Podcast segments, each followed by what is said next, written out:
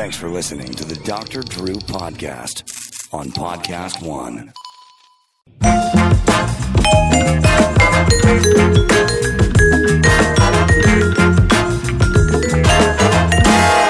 And welcome to the Dr. Drew Podcast. As usual, support those that support us. We really appreciate it. Um, I'm going to get right into it today. I'm very privileged to welcome Professor of Psychology from Harvard University, Joshua Greene. Uh, the book is Moral Tribes Emotion, Reason, and the Gap Between Us and Them, available on Amazon. You can also follow him at joshua-greene, G R E E N E, dot net. Dr. Greene, welcome to the program. Hi.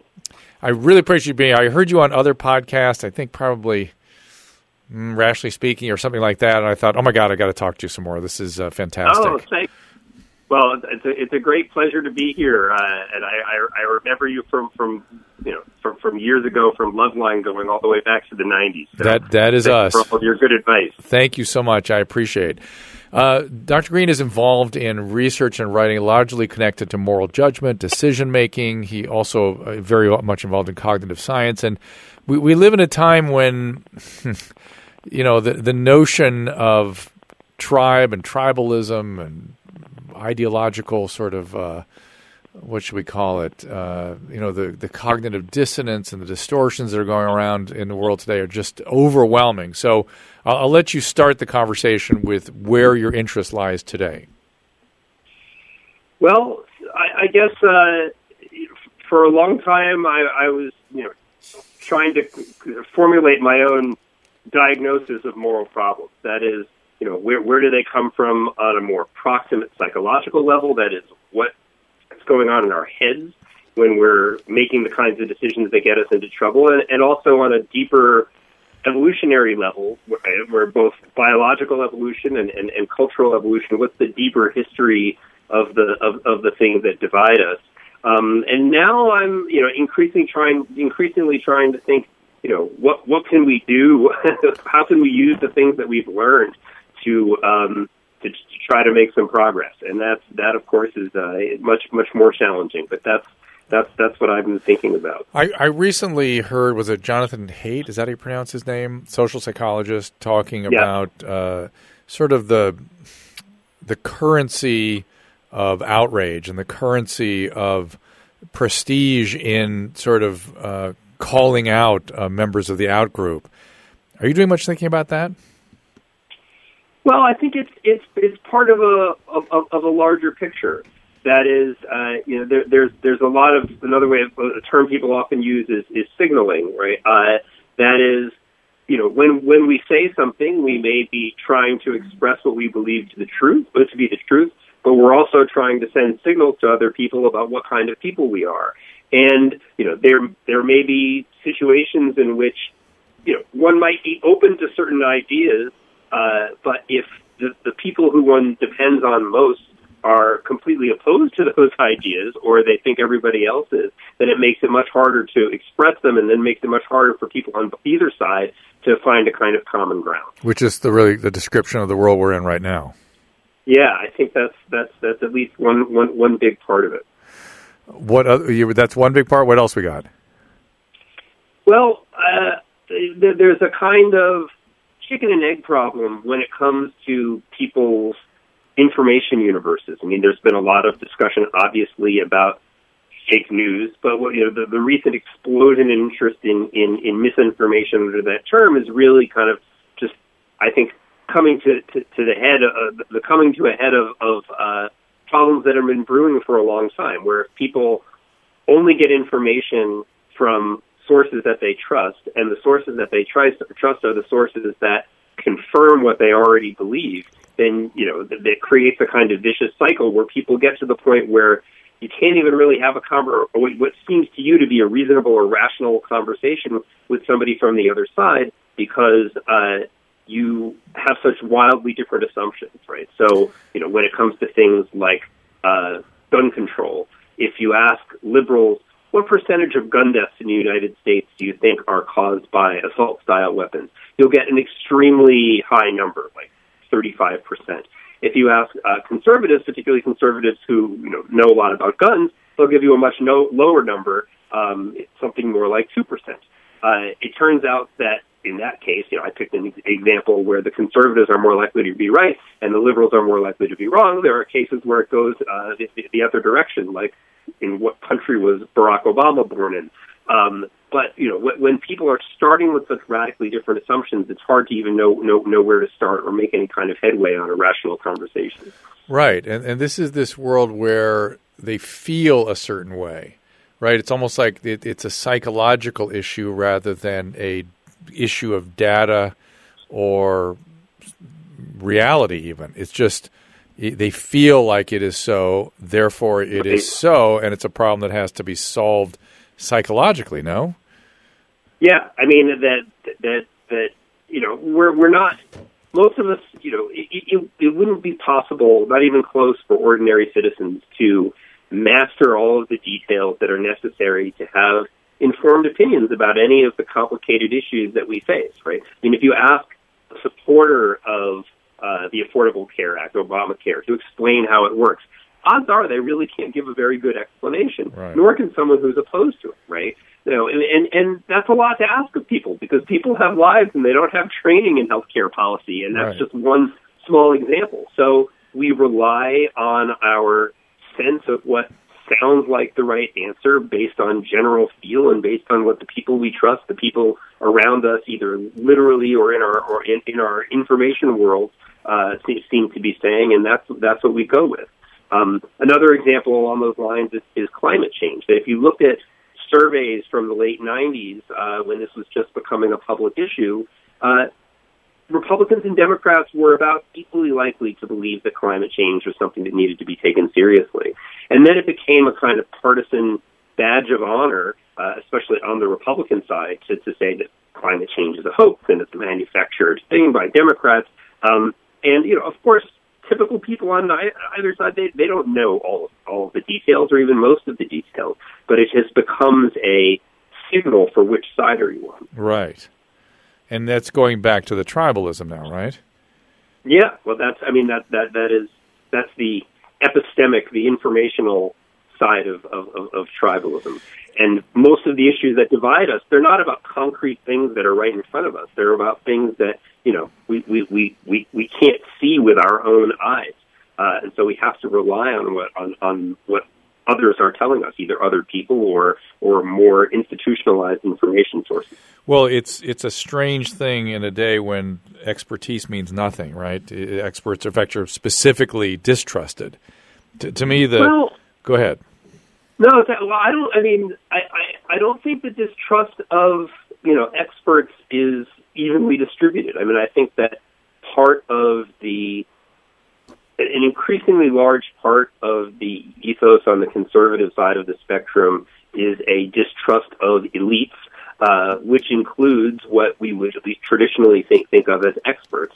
Um, whereas, you know, there are certainly cases on the more liberal side where people distrust experts. Perhaps the most often discussed example being um, attitudes, uh, anti-vaccination attitudes and and and and, and beliefs, uh, which is primarily, although not exclusively, a liberal phenomenon. So it, it can can go both ways, but for the most part, people people on on the left side of things are relatively comfortable with experts as you know traditionally conceived, where there's much more skepticism from experts, especially when it comes to certain hot button issues like climate change and things like that. Uh, on the, on the right side of the political I just think we have a, a rash of Dunning Kruger phenomenon amongst the population. Right. Yeah, I really do. And for the couple things I want to elaborate for the po- for the listeners, Dunning Kruger is essentially a cognitive distortion where you think you have all the information, you rely on your own judgment about it, and you know nothing. It's what, it's what gets people to stand up in front of American Idol and sing like crap. It's because they have no scale upon which to measure their experience and no feedback from the environment about their actual knowledge base. And because the we have these things in our hand, these phones that make us feel like we are experts in anything just by virtue of a Google search, and Yeah. are really experts in nothing. To me, that's that's how you create Dunning Kruger, and I just see lots of it in millennials. Yes, yeah. The people are pe- people are surprised. You know, some of the research I'm doing now involves asking people questions about some of these issues, and and you know, some people when when you ask them questions where they think they know the answer and they actually don't, and we try to you know we we, we make it so that there are things to challenge the liberals and things to challenge the conservatives. Um, some people are really frustrated and, and you know really fight back when you tell them, you know, for example, that relatively few gun deaths in the United States are caused by assault style weapons. Other people find it find find it very interesting and and and, and illuminating, but certainly people's uh, confidence you know, it, it exceeds their knowledge. Well, my sense is that you almost have to approach people to change their opinions by changing or addressing their view of the world. You know, Yeah. they, they they attach their entire worldview to these opinions. Like like I, I always I always use the flat earthers as my example as the most sort of outrageous distortions and I and I think how would I explain myself to them what how I would have to change my worldview, for instance, if their worldview were correct. All, all the laws of physics and mathematics would have to not function. And the phone they have in their hand would, of course, not work because all those laws of physics that we use to develop that don't work if you has a flat Earth. And and so I, I just I imagine having the conversation that way, and yet I'm not sure it would get anywhere. Right. Yeah, and and I think in in some ways it's you know as you said there's this broader web of beliefs that's kind of behind people's misconceptions. Yeah. But I think to a large extent it's it's social, and uh, uh, on the one hand, it, it with with with armed with just uh, an array of facts, it's it's almost impossible to get somebody to change their mind if they're firmly committed to something. All right, this is the, But- let, us I want you to uh, drill in on that because I heard you say that in a previous podcast, and to tell repeat that and tell people what you mean by that and what what the alternative is. Well, so yeah, so I mean, it's it's it's it's it's related to to to what you said, right? That if you know, if if if you say, look, climate change is real, so you read this article, and they would say, oh, but that's in the New York Times. That's just liberal propaganda. Then say, well, how do you know that it's liberal propaganda? And and you know, you you you'd you'd have to follow a a, a, a chain of beliefs back to very basic things where people might not even remember where the original sources of their uh, you know th- th- their their their expectations about who you can trust and who you can't came from. But but it's But it's weird to us as scientists because we're trained to evaluate data, evaluate the analysis, evaluate the experimentation, read uh, Right. broadly in the whole area to get all the, the different studies that have been done, so we get a sense of the landscape and to evaluate it strictly objectively. To talk about persuasion in, that setting is like anathema. It's like, wait, what? What? I just looking at the data. It's it's the data and the you know, the analysis of the data, the construction of the experiment, the thinking that went into it. That's all that matters. Right. But not for the average person, I guess. Right. Well, I mean, to some extent, you know, scientists are willing to dig deeper and sort of, you know, try to have a, a, a broader, coherent view. But to, to to a large extent, in the day-to-day operations of science, we actually don't have to deal with that because we're mostly dealing with people who share our background assumptions, and then we're debating some next little new question about you know whether things break to the left or break to the right, so to speak. Yeah. I, in some ways, a, an, an, an analogy would be like trying to explain, uh, you know, some new scientific results to some someone who is you know emerged from a hunter-gathering society, right? Yeah. Where, where where you know you you could say the words and sort of you know read read the description of what was just found out about earthquakes or hurricanes or DNA or whatever it is, but then you have to explain well what's a molecule Yeah, yeah. and what's a nucleotide and what are cells and right uh, and and uh, there, you know there's so much background information that we just take for granted and now on the the, the, the in, in in the political sphere it's it's as if you know there are these like two there are these two separate basic bodies of, of, of knowledge and understanding and that makes it very hard to have a discussion about anything without having a discussion about everything. Can you describe for people the famous experiment in the 50s with the uh, the grammar school age boys, or was it young adolescent boys, uh, where they went to the camp and put them into two different, uh, Right. the, with the eagles and the snakes, whatever it was? Exactly. Yeah, Yeah. yeah. Well, this so this this this gets at I think a, a more optimistic view. Uh, th- that is that fortunately you may not have to convince everybody of everything. You just have to make friends. Right.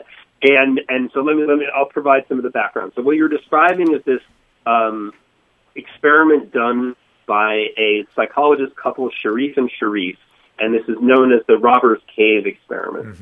And what they did was they brought uh, a, a group of boys to this boys' camp that they that they took over for the summer, and they divided the boys into two groups. And the boys got to each name their their their teams. One decided to call themselves the Eagles, the other decided to call themselves the Rattlers. And over the course of the summer, they were, were always in competition with each other, on competition on the playing field, competition for following the rules. It's, it's, and by the way, as I understand, they didn't even know about each other, but as soon as they found out about the other team, they immediately imagined c- competing with them in some way, right? Oh, is that right? I, I thought the it's been a while since I since I I looked at the details, yeah. but that's, my, that's how my, I understand it. I haven't looked at it either, but that's my recollection. Right. But go ahead. So the, the the gist, which I think is is is consistent with both versions, is that they were ultimately uh, sort of by by being separated in this way and perhaps being you know it, it, it encouraged or, or required to compete against each other really developed pretty nasty attitudes and they you know had and, and these were kids these these were kids were matched by age and family background right. and they were, yeah, very much could not be like, more alike one another and yet right. immediately perceived differences merely because one was on one island the other was on the other island right exactly uh, and uh, and and you know raiding each other's cabins uh, and, and, and at some point, the researchers decided, okay, this is actually getting a little bit out of hand, and they wanted to bring the researchers, uh, the, rather the, the, the, the kids back together. And so what they did was they had them, among other things, do some joint tasks together, like pulling a truck out of the mud where they all all the kids had to pull, or they weren't going to be able to get to get the truck out. Um, and with just you know relatively modest interventions of this time, completely turn the attitudes of, of, of the kids around. So I think it's interesting that you brought up that example because I think that hits hits the nail right on the head. That uh, the, the the trick to bringing people together is not is, is, is not to give you know good arguments necessarily. I mean that that that's that's the the finishing touch. But that only becomes possible. You only your your your brain is only receptive to what might be a good argument once you're already in a situation where you feel like the person I'm talking to is someone who's on my side, is someone who's part of my who's who's part of my team. So I think so. the real question is how do we get the people on either side of this massive divide in the United States, and of course this is happening in, in, in other countries, to feel like, and in some sense, legitimately recognize that their interests are aligned, that they are on the same team, without without needing a common task or a common enemy. Yeah, right. Um, you know, so ho- hopefully we don't need you know aliens attack or something like uh, to, to, to, to bring us together. But um, you know, some kind of some kind of common cause where people sort of recognize that the, the, the person on the other side is is is uh, a valuable cooperation partner. So, what are you suggesting?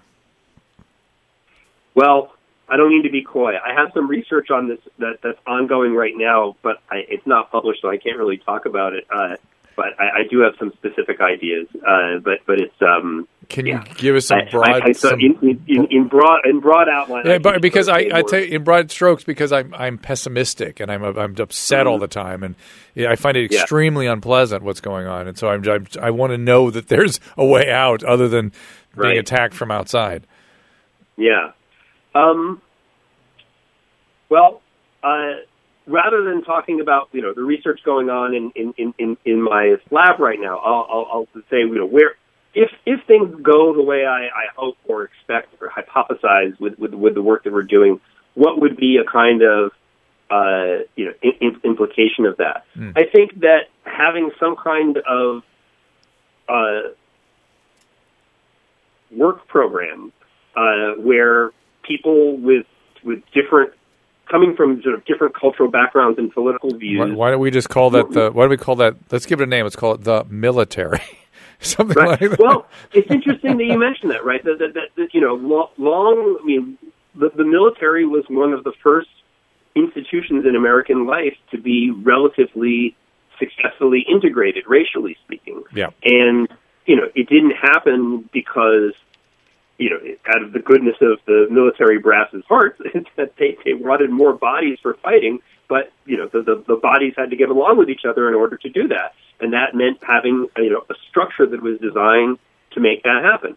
Um, and I'm, I'm not an expert on by any means on, on, on the history of the military and, and, and integration right. Uh, Right. in in the military, but uh, I think you, you again you hit it you hit it right on the head. The other classic example of this is is sports. That if sports teams are are competing against each other for for for top talent, and there's just no denying if someone is is is is, a, is an excellent athlete, regardless of their of, of, of their race or religion, then there's a very strong incentive to make use of of, of those talents. Um, and you know, so again, not to say that that, that the, the, the history of, of, of sports uh, doesn't have plenty of, of racism in it, but relative to other domains of American life, Yeah. Professional sports and the military were were, were, were early to integrate, and it's you know be- be- because you know frankly the kind of you would think of it as the, the, the strategy or the economics of it dictated it from the top, and then the institutions made it happen. Right. So so then that raises the question, right? Is you know obviously we're not going to have the whole nation uh, playing baseball uh, or, or hopefully not fighting a war, but what would have the equivalent psychological effect? Right. Um, I get it. Right. Well, Hydralyte, do not let the dropping temperatures fool you. You can get dehydrated now, especially when you work out hard. And look, you don't feel as well, you don't perform as well unless you stay ahead with your hydration. If you listen to my shows, you know I love Hydralyte. I first found out about Hydralyte when they sent samples to my medical office. I noted then that it was exactly what I've been looking for for oral rehydration for patients with serious volume depletion. I tried it, I was impressed, and I reached out to find out a way we could work together. Two years later, I am still using this almost every day. My family uses it, my patients use it. Quite simply, Hydralyte is the best oral rehydration product I've ever seen. It provides the proper balance of sodium, glucose, and water. And compared to sports drinks, Hydralyte delivers up to four times the electrolytes with 75% less sugar.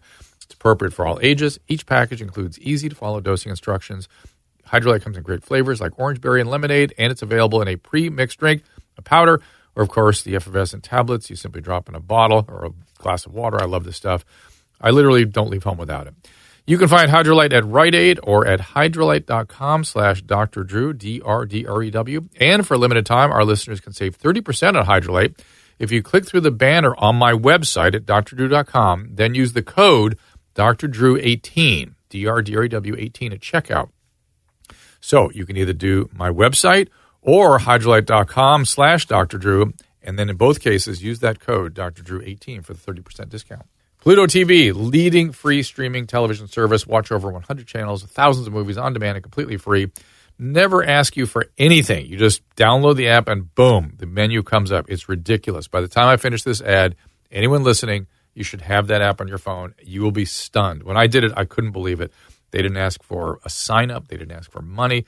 What are you waiting for? You never pay for TV again by downloading Pluto TV, and you can download Pluto TV for free on all of your favorite devices today, including phone, Roku, Amazon Fire TV, Apple TV, Smart TV, PlayStation. Anywhere you stream, you get that Pluto TV.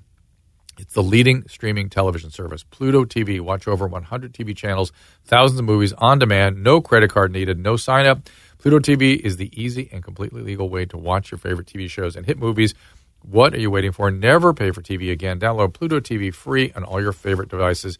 Do it now. I, I, I guarantee you, you'll be as stunned as I was what immediately is available to you right now for free. Purple is a great mattress. That's it. That's all I got to say. We have it at our house. We use it uh, when guests come over, and they rave about it. They always, I, they literally always ask us, "What kind of mat? What, what is this?"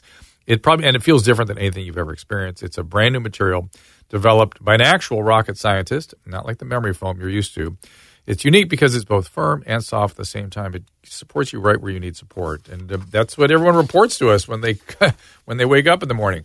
And of course, they have their 100 night risk free trial. 100 night risk free trial. If you're not fully satisfied, you return your mattress for a full refund. It's backed by a 10 year warranty, free shipping and returns. It shows up. It's a thing you unroll right under the bed, and boom, you've got your mattress. You're going to love Purple, and right now, our listeners will get a free Purple pillow with the purchase of a mattress. That's in addition to the great gifts they're offering site wide. Just text the word Drew to the number 474747. The only way you get that free pillow is to text Drew to 474747. One more time, Drew, Derry W, to 474747. Let- Let's go. Let's go. Your book is called "Emotion, Reason, and the Gap Between Us," and so I'm imagining in there you drill into moral decision making and, and morality Yeah. generally. And and tell me more about you know what your I mean, you're a, you're a PhD is in philosophy originally, right? And Yeah. so I, I'm wondering what your na- notion of morality is. Are you sort of is this a Kantian, a Humean, a neurobiological? Ah. where, where where are you?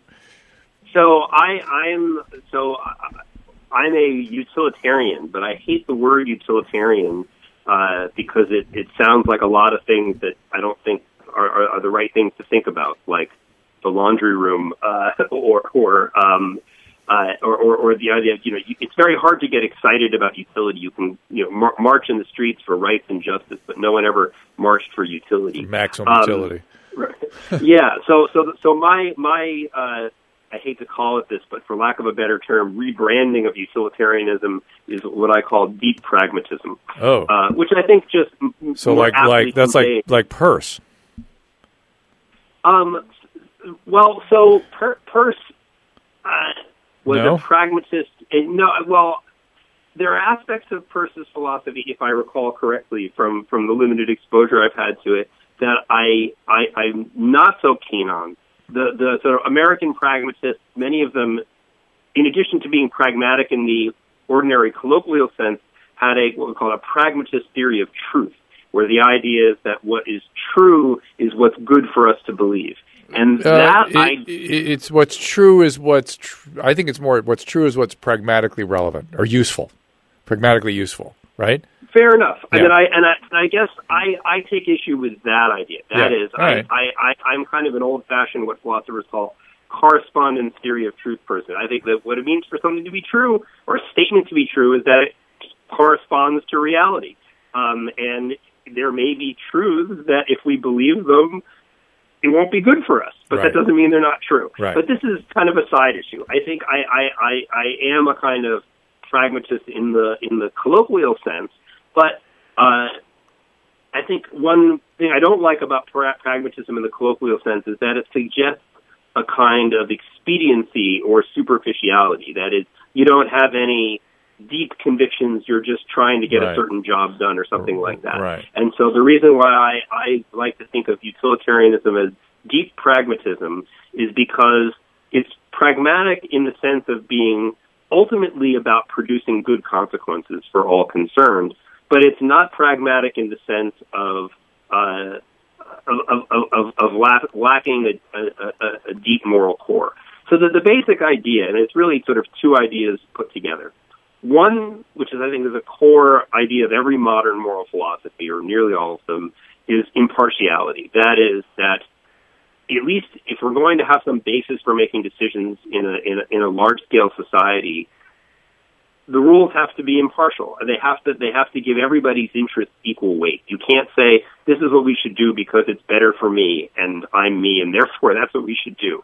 Uh, uh, that's one thing. But then the question is, all right, but how how do you weigh competing interests? How do you decide if this person's right to freedom conflicts with somebody else's right to security or to not be offended? How do you weigh those things? Right. And the, and the the utilitarian answer is the ultimate currency for the things that we care about is the quality of people's experience, which you can call happiness or happiness minus suffering. I think that that can be misleading as well. But the, mm-hmm. I, the I think the best way to think of it is start with anything that you care about and keep asking why do you care about that until you run out of answers, right? So if you say, "Oh, you went to work today. Why'd you go to work?" You say, "Well, I enjoy my work, but also, you know, I need to make money." You say, "Well, why do you care about money?" Well, you know, I need to pay the rent. It's like, well, what do you need the rent for? Why can't you just live outside? Well, it's cold. Well, what's wrong with being cold? Well, it's painful. Say, well, what's wrong with pain? Well, it's just bad, right? Uh, and and the idea is that if you sort of chase down all of those whys, you'll with anything you value, you'll ultimately come down to the quality of your experience or the experience of someone you care about. So you put those two things together and you say, okay, everybody matters equally, and what really matters for everybody is the quality of people's experience.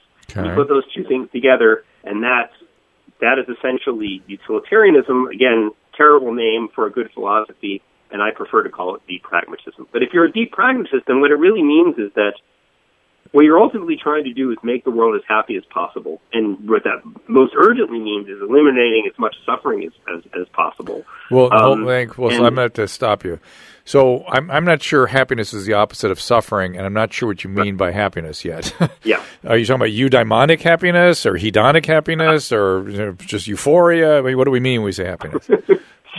um, I, I would I, when I say happiness in this context, I mean the the quality or the positive quality of lived experience. So when you say happiness, people tend to think of you know kind of like my favorite things from the yeah. sound of music, yeah. right? Uh, the things that immediately put smiles on your faces, right?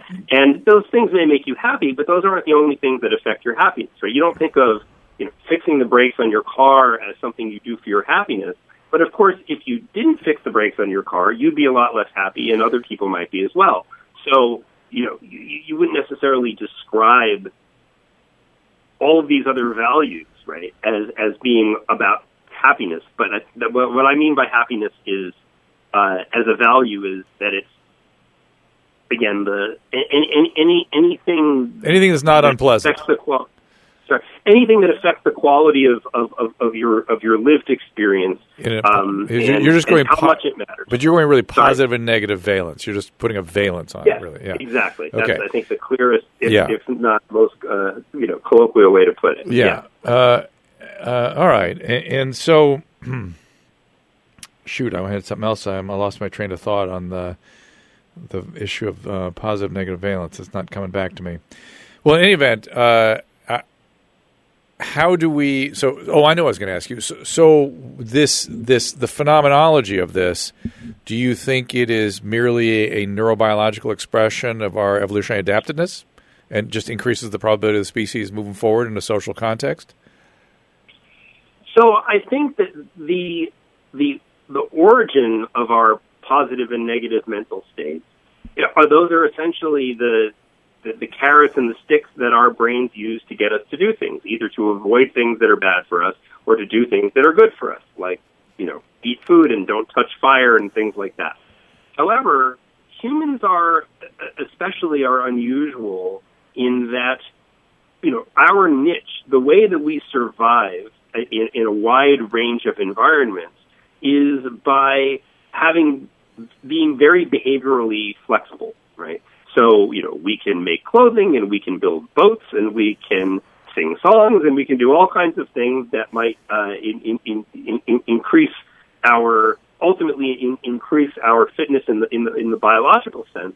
But uh, these things are too complicated for uh, for sort of have all the answers encoded in our genes, where we're, we're operating on kind of hardwired instincts, right? Right. And so, what this means is that what we have is a general desire for our own well-being, and because we survive by cooperating with other people, we have a desire for the well-being of at least some other people, maybe lots of other people. The more generous uh, we're feeling, and we have brains that enable us to solve complicated problems that nature couldn't have anticipated. And this gives us the capacity to have values that supersede the sort of core biological value of passing on our genes. So to make all of this much more clear, let me give you a, a, a clear example. So take the case of birth control, right? Mm-hmm. Um, birth control is essentially our brains kind of turning their own nature on its head, so to speak, right? That is, uh, you know, if there's one thing that your genes, so to speak, don't want you to do, it's take a pill that's going to make it so that you can't make more copies of your gene. Well, unless right? unless there's a right? priority for the overall genetic load of the species, and we're endangering that with overpopulation. So that would that would be that would be a, a one ver- that would be one explanation, but I don't think that that's what's going on here. That is, we didn't evolve birth control in order to limit the human population because it was because or it, it was bad for it, it was hindering the spread of our genes somehow. At least we didn't we didn't think that's what we were doing anyway. Right. Well, it, you know, it, maybe there's there's a uh, un, there's there's there's there's a hidden agenda we don't know about. But I think the most straightforward story is that nature made us uh, enjoy having sex for various fairly straightforward biological reasons, and some more complicated reasons having to do with the role that sex plays not just in procreation but in, in, in human relationships. And then and, and and then humans decided that you know rather rather than having lots and lots and lots of babies, what we'd like is to have babies when we want to have them, and maybe not have as many as we could have, and that we would actually enjoy our lives more, uh, having more control, and not just and and and not doing the sexual equivalent of you know always eating when we're when we're hungry, so to speak. And, right? and theoretically, Uh, that that could help improve uh, productivity of the offspring too, right? I mean, it could help the way we raise kids, and it could change the way that you know the next generation is. It could improve the outcome for the next generation, theoretically. It could, Yeah. but in, in, in developed countries, in, in a lot of developed countries, uh, population growth is actually falling below replacement rate. So in many parts of Europe, you know, people people are the, the population or the native population is actually dwindling. So in principle, that that could be possible, but I think that that's not actually what's happening. Okay, Instead. I think what's happening is we used our big fancy primate brains Yeah. uh, to figure out how to get something that we want. Uh, In other words, how how how, how to get those enjoyment signals out of life uh, without doing the thing that the enjoyment signals, at least a lot of them, were designed to get us to do. Right. So you Right. can have the enjoyment benefits of having sex, both the physical pleasure of it and the, and, and the relationship benefits and all of those things, without actually making more babies that you then have to take care of. Right. Um, so the point is that you know we can kind of climb climb the evolutionary ladder and then and then kick it away. At least I think that's what we've done for now. Uh, you know, with, with our with with our reproductive uh, technology. That's not to say that it will last. That is to say, you know, there could be some groups that are opposed to birth control, and then those groups are more likely to grow and grow and grow and ultimately uh, take over. And we see some, you know, some signs of this in some cultures where groups that for uh, various reasons are intent on having more children end up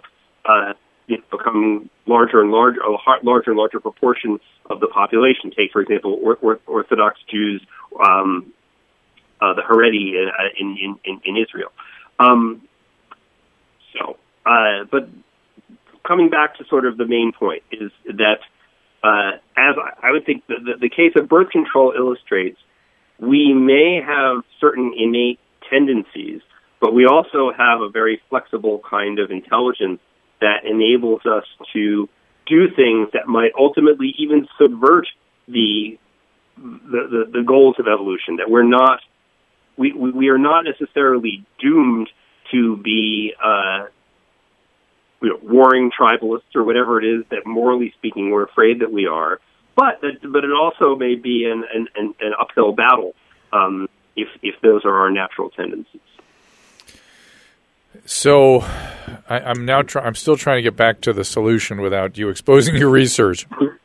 Uh, so morality. Sorry to be coy. Well, it's okay. I get it. I get what I kind of get the sense of what, what the what the solution is. I just don't know that you're going to get everyone to you know a, a massive uh, ad- adaption of you know adoption of that kind of a No, I think solution. at best it's a long it's a long haul. Yeah. Yeah, I, I, I, you know, I, you know, I just, I, I, I want to back off of this reasoning for a second and just sort of look at historical sweeps of when tribalism Yeah. has emerged. Do you, do you see other historical moments that have had similar degrees of tribalism? Well, I think it's actually the story of, of, of most of human history. Right. That is, you know, for for for for, for the the idea of valuing all human lives equally, or even aspiring to, that's a very new idea. And even though it's it's, it's been around for you know a, a few hundred years in the Western tradition, it's not it's not one that that too many people really live up to. Um, even even as many of us uh, aspire to it.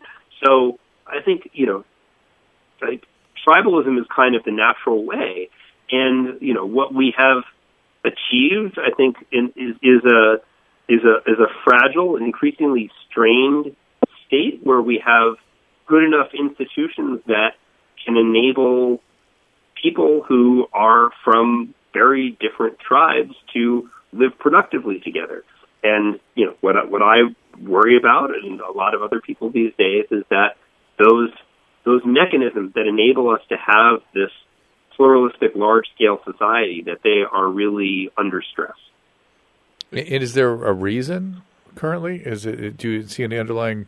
I mean, it's sort of a, very vague question, but No, I, I think I think a lot of it has to do with technology, yeah, uh, and particularly communication technology. So you know, you you're, you're old enough to remember Walter Cronkite, yeah, uh, and you know there was a time uh, when you know the, the there there were relatively few sources of information, and uh, and and you know everybody watched the the evening news, right? And Cronkite used to end his his his newscast where he said, "And that's the way it is," right? Yeah. And, you know, no one no one questioned that, right? He was the most trusted man in America, right? Uh, and you know he's kind of an icon of an era when people disagreed about what was better or what was worse, but there was a fairly robust shared you know body of, of, of, of information and then you know first came radio and then uh, and then and then the internet and then the kind of uh, enhancement of the internet with, with, with, with social media and these technologies have, en- have enabled people to increasingly choose where they get their information from and to focus their, their attention on sources that reinforce whatever it is that they already believe. And so the, the, the proliferation of options for getting the information that determines our worldview, uh, while in principle can bring us all together because we're more free, we have more options, uh, it, it, it, it, has, uh, it, it enabled us to, to, to, to get polarized in, in, in, the, in the way that we're seeing. And- Another way of putting it is that social media and everything leading up to it, it's it's great in the fight against dictatorships, right? Where Right. they want to try to control everything through the one state sponsored radio broadcast or whatever it is. But it, it seems to be cutting the other way uh, in, in, in, in, in more developed democracies where people have the freedom to, to, to, to choose uh, you know, what, what they hear. and this is not a uniquely American experience. The polarization, No. right? Yeah, No, no. I mean, we see this in in, in especially in in, in Europe. Um, it's uh, it's I mean, and and you know, countries like Hungary and Poland have have, have really gone very far in this kind of, uh, for lack of a better term, fascist direction. Theraworx is a product I have been talking about now because I'm excited that we can finally relieve muscle cramps. And I, this sounds like a trivial issue, but if you're one of these people that have nocturnal cramps, it's it's disruptive, it is painful, and sleep is such an important health issue. You you can't catch up. You can't ever get good sleep. And of course, exercise is important. And I have patients that can't exercise because of cramps. Well, that's why I endorse Theraworx Relief. It's a non greasy foam, clinically proven to relieve muscle cramps fast, reduce muscle soreness, and with daily use, Theraworx Relief can prevent the cramps before they start. This will give you a full night's sleep or set you up to be able to do the activities you love and exercise and not, not be sidelined by cramps. Theraworx Relief only takes minutes to apply. It absorbs quickly and it works. I, rem- I recommend Theraworx Relief to my family, friends, patients, and then they pass it around to their friends and family. It's uh, kind of extraordinary. Theraworx Relief is my choice for preventing and relieving muscle cramps. Make it yours too. Get Theraworx Relief in the pain relief aisle at Walmart, CVS, Rite Aid, and Walgreens, or by talking to your pharmacist. They're excited as I am because uh, they don't have to use medication any longer to treat cramps. Learn more at TheraworxRelief.com. That is TheraworxRelief.com for your muscle cramps. If you're starting the process of buying a car, well, you've been hit with all these terms like MSRP and invoice and list price and dealer price. I, I still don't know what these things mean. But what you really want is what are you going to pay? What actually is the price, the true price from TrueCar now? You'll know exactly what you'll pay for the car you want, including fees and accessories before you get to the dealership. TrueCar will show you the true price on cars like the one you want, all from the comfort of your home. How do you know True Price is a great price? Because TrueCar shows you what other people pay for the car you want. There's that scattergram, so you're educated about the price range. You know you've locked in a good price. And when you lock in that price, it's for an actual vehicle on a TrueCar certified dealer's lot. It's not some potential car, it is a specific car. And your certified dealers know this, so they set that true price competitively so they can win your business. So when you're ready to buy new or used, visit True Car to enjoy a more confident car buying experience. Some features not available in all states. The Lady Gang podcast on Podcast One now is a new TV show on E. Watch it Sundays. And if you can't get enough of your favorite lady podcaster, then listen to First Degree, the new podcast from Jac Vanek of The Lady Gang. She talks with true crime TV producer Alexis Linkletter and the investigative journalist Billy Jensen about a chilling ride into the darkest corners of your worst nightmares serial killers, murders, and cults. Listen every Wednesday on Podcast One or wherever you get your favorite podcast. I, want to go back to the book, Moral Tribes, Emotion, Reason, and the Gap Between Us.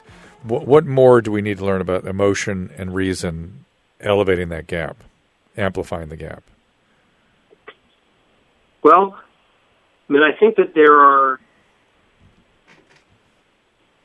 there there there are there are two basic approaches. I think that as individuals, we can try to be more reasonable. That is, we can recognize how our brains work, that we're operating largely in an intuitive way where we soak up the beliefs and values of the other people around us and, and the people we trust, and be aware of this and actively seek out information uh, and you know be willing to question the things that that, that we believe. Um, on a on a broader social level, I, I I think it's really the institutional structures that shape how information flows and what people end up believing as a result. Um, and that you know the, the the biggest levers, but the levers that are hardest to move are the ones that work on people's intuitions. Um, so you know, while I would, I think there are things that we can do to you know attempt to be more reasonable as individuals. I think ultimately, if we're going to find our way out it's going to be by restructuring our information environment so that we can have have have the kinds of sane, rational, infor, you know, fact-based discussions uh, that that democracy depends on. Well, I mean, let's look at your your your day in day out life is at, in Cambridge, right, at Harvard. Yes. I mean, just look at that institution. I, I don't understand. You know, we have people that are highly traumatized and what, what are you know, then there are are very uh, we have a whole population of young adults that are used to being rescued by adults, and they can't seem to tolerate any impingement of that negative affect you were talking about when we talk about the valence of affect, good and bad affects. And our response to it is to go, well, let's protect them from all negative valence, as opposed to mm-hmm. what we do clinically is like, let's expose them to it and help them manage it and regulate it. We're doing the anathema, we're doing the opposite of what we do in a clinical I, setting. I'm I'm somewhat skeptical of this. I mean, I spend a lot of time with undergraduates, and especially in in in the course that I teach. You know, we we talk about you know tough, complicated issues, and you know there is there is a kind of sensitivity that maybe didn't exist or existed differently when I was in college now, you know, over 20 years ago. But I I what I find is that if you make it clear to whoever you're talking to that you respect them and that you're not dismissing them because of who they are and that you know whatever it is that you disagree with them about it's it's it's coming from a, a, a place of good faith I, I find that students are willing to listen. They might not always agree, but I, I, I guess I'm I'm not so convinced that there's really so much coddling going on. Um, but you know, you you you. It sounds like your your experience is different. What makes what makes you think that we're in in in deep trouble when it comes to the way we're raising our young adults? I, I'm not. Well, I, I my kids just went through you know elite institutions at northeastern universities, and I've seen what's going on, and I was just sort of surprised that that's that that phenomenon phenomenon of uh, sensitivity to any speech that is impinging is is amplified rather than addressed, rather than than encouraged to face head on. It's it's goes the other way, and hmm. maybe it's changing now. Maybe it's changing back, and and I and I do see a lot of prestige in kids uh, destroying people. Uh, that they get. Trem- I, I have my own Twitter feed where that I see that stuff all the time. Where the biggest Yeah. sense of prestige you can you can get is by ruining somebody's life who maybe misspoke or misstepped or whatever. Um, and that's troubling. That's troubling. That's mob. That's mob action. That's uh, I don't know. I, I, Well, I think I mean that that something is really is different. That just the, I mean, thank goodness I didn't grow up in the age of uh, you know uh, of, of Facebook and, and, and, and Twitter and, and whatever the undergrads are on these days. Uh, you know, just being able to sort of you know make some mistakes and have them disappear instead of every dumb thing you ever said Yeah. uh, is broadcast to everybody you know and Yeah. available forever. I mean, that I think you know I, I think that it it can explain why people are maybe maybe timid and and and, and fearful because Yeah. even if most people don't like that kind of uh, you know the, the, are, are not inclined to, to, to, to go nuclear anytime uh, someone says something that they that they disagree with or even offended by. It only takes a, a, a, a small number of people to make the environment feel like it's, Dan- it's dangerous.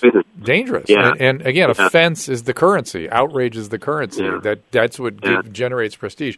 Let, let me spend the last couple of minutes talking about you a little bit. How did, how did you get involved with this? How did you get how did you get interested? How did you end up a philosophy PhD? Tell me about that. Where'd you grow up? Oh well, so I, I grew I grew up in in Florida, um, in Boca Raton. Went went to school in in Fort Lauderdale, um, and then I've been bouncing around the Northeast ever since then. I uh, I spent my first year of college at the Wharton School of Business at Penn, uh, University of Pennsylvania. And I, I realized pretty quickly that business was was not for me, uh, but got very excited about. Uh, psychology, cognitive psychology, and evolutionary psychology. You know, trying to understand how do our brains work and why are our brains shaped the way we're, we're, we're shaped. And I ended up transferring uh, to Harvard, and I was an undergrad uh, philosophy major there.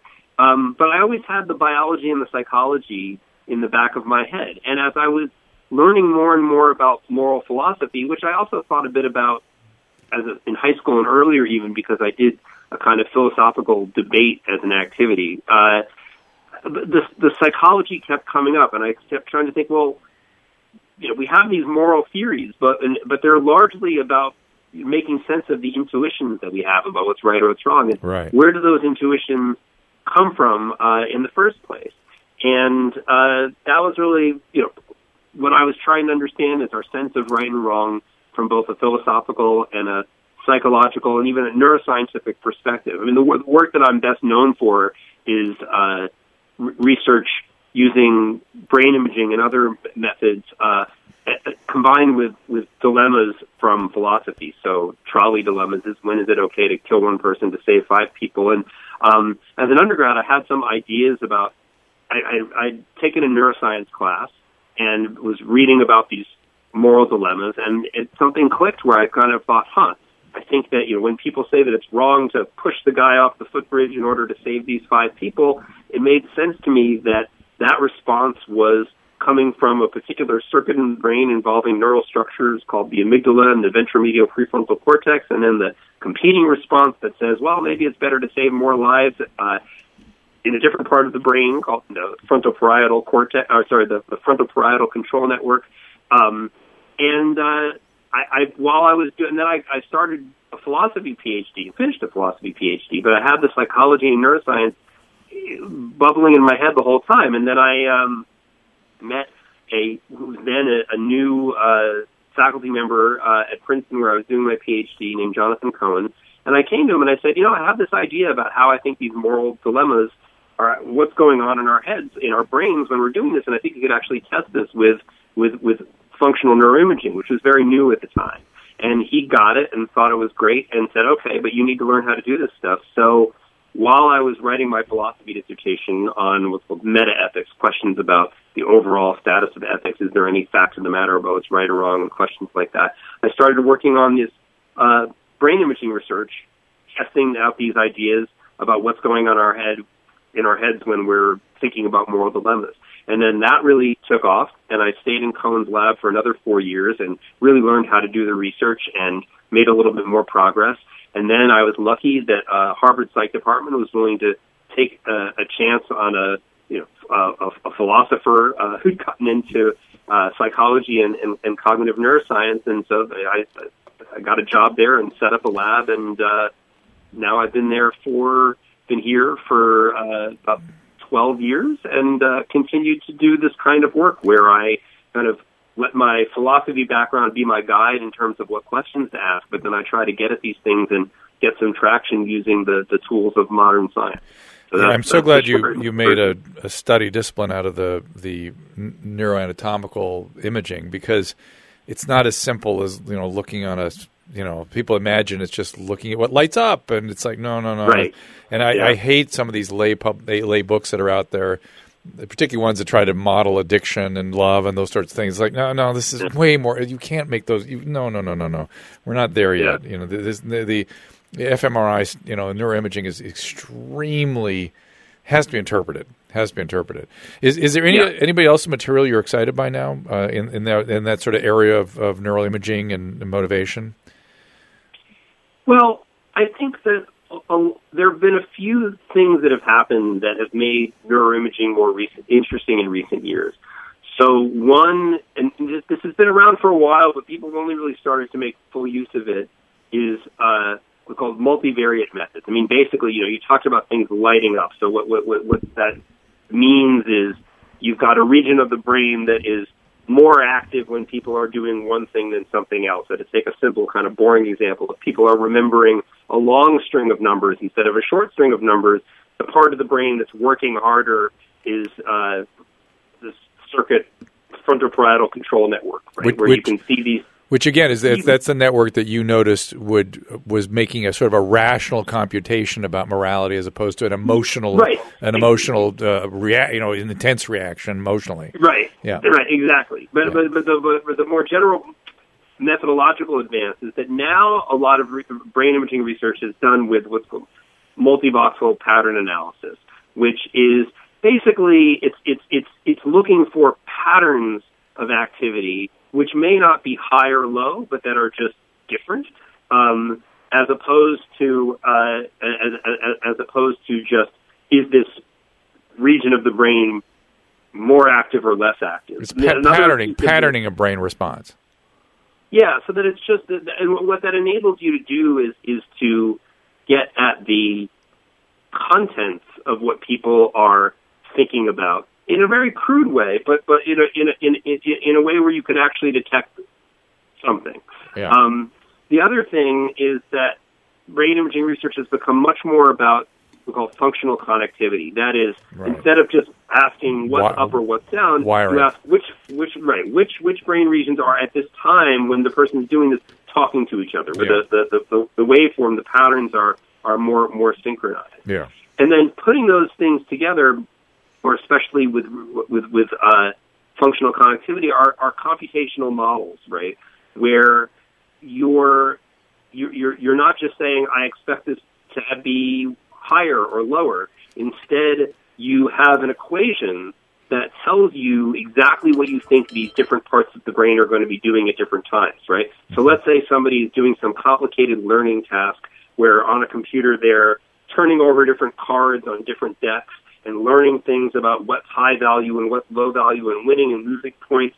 You might have a detailed model of how this learning process works where you're expecting, let's say, you know, each new piece of accumulated evidence to carry a certain amount of weight and you're expecting things to move backwards and forwards in terms of the hypotheses that you're you're, you're testing and you know you, could have more complicated you could have a more complicated story about what's going on and and what you're doing is not saying you know is there more or less activity now but is the overall pattern of activity that we're seeing across this whole experiment consistent with this set of equations governing these these these circuits versus some other set of equations governing these circuits um, And, and, and so I'm not clear what that's going to teach us. Teach us sort of general. Mm, what's that going to teach us?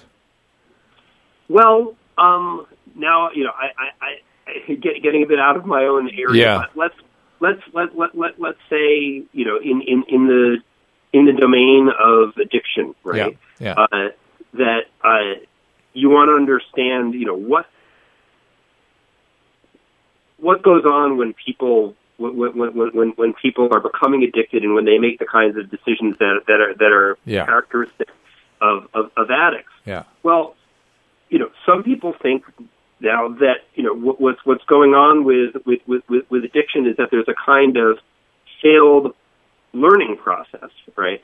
Um, and that the same basic circuits that are in, in involved in learning in general are being used, but in but but uh, being short circuited in a Yeah. certain way when Yes. people become addicted to a drug, right? Right. That's well, right.